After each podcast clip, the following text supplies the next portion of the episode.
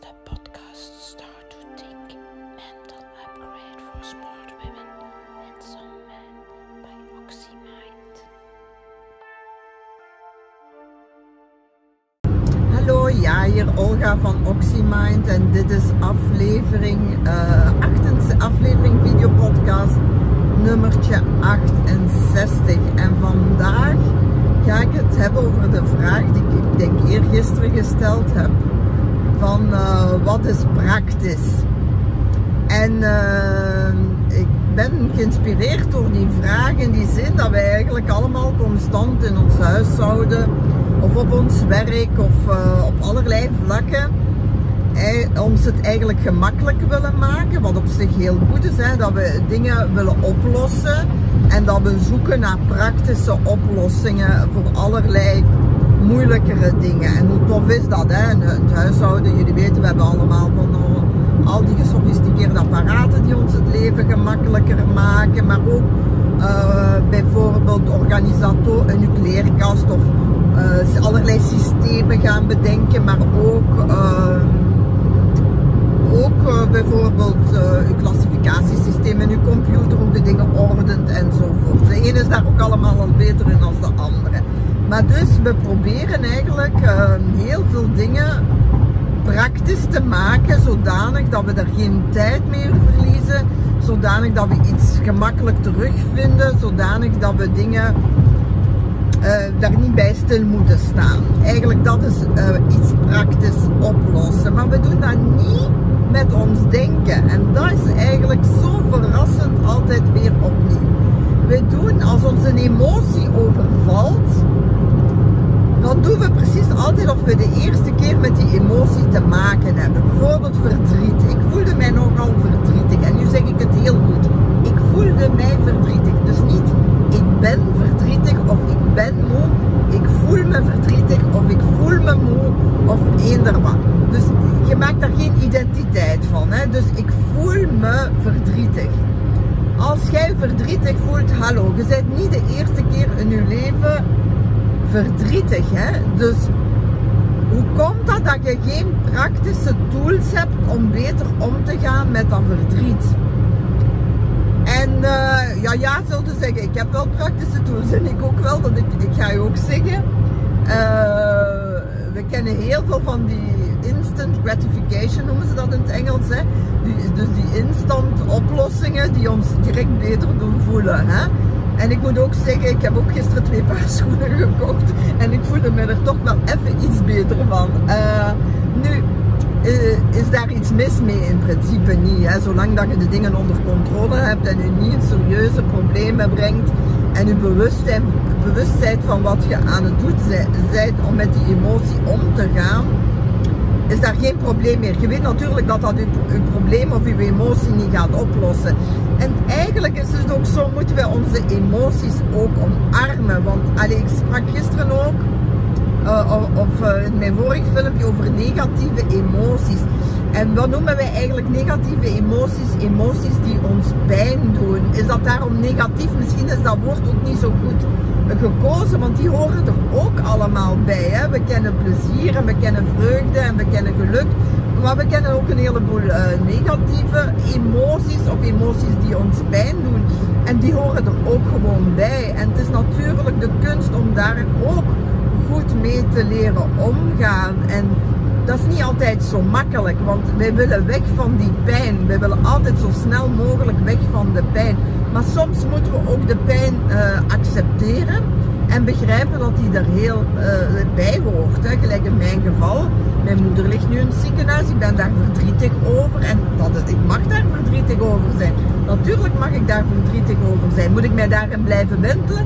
Ben ik het slachtoffer? Ik, nee, ik moet mijn probleem analyseren. Ik ben niet het slachtoffer. En de vraag is natuurlijk, hoe wil ik omgaan met dat verdriet? Hè? Uh, wilt je je uh, direct slachtoffer zielig voelen en, en uh, wegkwijnen en niemand verstaat mij en niemand zit met mij in en wordt het ineens jouw probleem? Ja, dan zijt je verkeerd bezig. Natuurlijk, zo'n emotie als verdriet, dat kan u overheersen. En, maar het is jouw job, niet die van uw buitenwereld, van uw, van uw vriendenkring, van uw partner om om te gaan met jouw verdriet. Het is in eerste instantie jouw job om om te gaan met jouw emoties. Jij bent de expert van jouw leven en jij moet leren dealen met emoties. En hoe beter jij daar leert mee omgaan, hoe gemakkelijker uh, uh, dat gaat worden. Niet dat een emotie als verdriet of afwijzing of uh, jaloezie, dat dat gemakkelijke emoties zijn. Maar je gaat ze erkennen en je gaat er iets uit leren en proberen daar beter mee om te gaan en dan leren keren in iets positiefs. Dat is toch de bedoeling. Hè? Want als jij blijft in je negatieve mindset hè, en je zegt, oh ik ben verdrietig en niemand ziet mijn verdriet en ook arme ik en mijn partner ziet mijn verdriet niet en mijn vrienden begrijpen mij niet. Ja, jullie begrijpen in, in daarin, eh, hè, als jullie die verantwoordelijkheid over uw gevoelens bij anderen gaan leggen en dat die met de oplossingen gaan moeten komen, ja mensen, daar gaat het niet gebeuren en jullie begrijpen dat ook iedereen met, hoe graag mensen nu ook zien, iedereen is met zichzelf bezig en dat is heel normaal. En mensen soms niet de impact begrijpen van bepaalde zaken en dat jij die ook niet altijd even goed communiceert en dat het ook niet hun taak is om dat op te lossen, maar die van u. Nu, uh, hoe doen we dat met, met, met, met, uh, met moeilijke emoties omgaan? Eerst en vooral, we moeten ze erkennen en omarmen. En kijk, gelijk in mijn situatie, natuurlijk is dat normaal dat ik verdriet heb. Hè. Ja, mijn moeder is 89, mijn moeder gaat achteruit. Hè. Mijn moeder uh, vraagt meer en meer zorg en er, er, spelen een heleboel dingen mee. En nu ligt ze daar in dat ziekenhuis in tijden van corona en bla bla bla.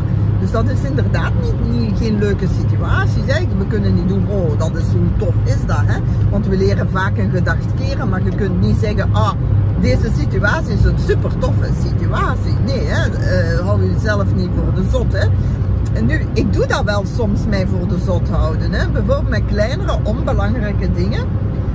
Uh, en, en, en veel van mijn klanten en vrienden moeten lachen als ik dat vertel. Maar uh, jullie weten, een van mijn grote ergernissen jaren geleden is in het Brusselse stadsverkeer dat mijn pas wordt afgesneden door een andere auto. En, uh, en dat is natuurlijk heel, heel, irritant en je kunt daarover vloeken en, en, en de meningen hebben en, en dat allemaal uiten en de hele sfeer in de wagen te verpesten als je dan niet alleen bent enzovoort enzovoort. Ik heb gekozen om daar anders mee om te gaan. En wat zeg ik? Telkens als mij de pas wordt afgesneden door een auto, zeg ik weer, ah, er is weer iemand die moet gaan bevallen. Punt gedaan. En dat heb ik mij getraind. En dat is onnozel. Natuurlijk weet ik dat dat niet waar is. Hè? En dat is natuurlijk een onnozele opmerking. Maar ik heb mij getraind om dat te denken. Ook al weet ik dat dat niet waar is. Maar dat helpt mij wel om die ellendige situatie of die irritante situatie met een beetje humor tegemoet te gaan. En ik wil jullie ook challengen hè, om zeker die kleine irritaties met een beetje humor en met een twist en met, een beter gedacht uh, het om te keren. Natuurlijk met serieuzere emoties moeten we wel een beetje opletten. Hè. Het is niet de bedoeling dat we serieuze emoties gaan wegduwen. We gaan ze herkennen en natuurlijk gelijk ik nu, ik mag verdrietig zijn, geen enkel probleem. Maar ik moet er niet in wentelen. Ik moet even nadenken, waar gaat het over? Gaat het over mij? Nee, dit gaat niet over mij. Ik ben niet het slachtoffer. Hè? En wat, hoe kan ik deze situatie, wat kan ik doen? Wat kan ik denken in deze situatie dat mij uh, verder helpt? En dat mij... Uh, uh, een beetje uh, verantwoordelijkheid geeft over mijn eigen verhaal en mijn eigen emoties. En wie wil ik zijn in deze situatie ten opzichte van mijn moeder en ten opzichte van deze situatie. En dat, dat is natuurlijk praktisch denken. Hè. Praktisch denken is oké, als ik nu terug in deze situatie kom, wie wil ik zijn? Wie wil ik zijn met dat verdriet rond mijn moeder? En ik heb daar al heel veel over nagedacht. En dat is ook wat ik eigenlijk geleerd heb, uh, of misschien moest leren in deze weg, uh, met die zorg over mijn moeder. En uh, hoe belangrijk is dat? En, en hoe verrijkend is uiteindelijk dat? Want hoe beter wij onszelf kennen en hoe beter wij met onze eigen emoties overweg kunnen en hoe meer wij expert worden in ons leven, uh, hoe zinvoller en rustiger wij kunnen zijn en hoe meer wij kunnen betekenen voor die wereld. En ik hoop dat ik nu straks bij mijn moeder met een positieve energie binnenkom. En eh, ik, uh, ik ga dat vooral doen door echt positief te zijn en opgewekt. En, en haar ook proberen hè, met mijn goede energie te overspoelen. Maar natuurlijk gebruik ik ook de nodige tools. En ik heb een doos Mon Chéri mee, dat is haar lievelingspraline. Dat is zo van die generatie. En dan heb ik hier nog, uh, voor de mensen die, zijn mensen die het verhaaltje kennen, maar sommigen ook niet. Maar ik heb ook chocoladecentjes gevonden. En ze stond van chocoladecentjes. Dus hoe goed gaat het dat zijn straks bij mijn moeder. Voilà, dat was het voor vandaag. Ik hoop dat jullie er iets aan hebben. En uh, tot gauw, dag!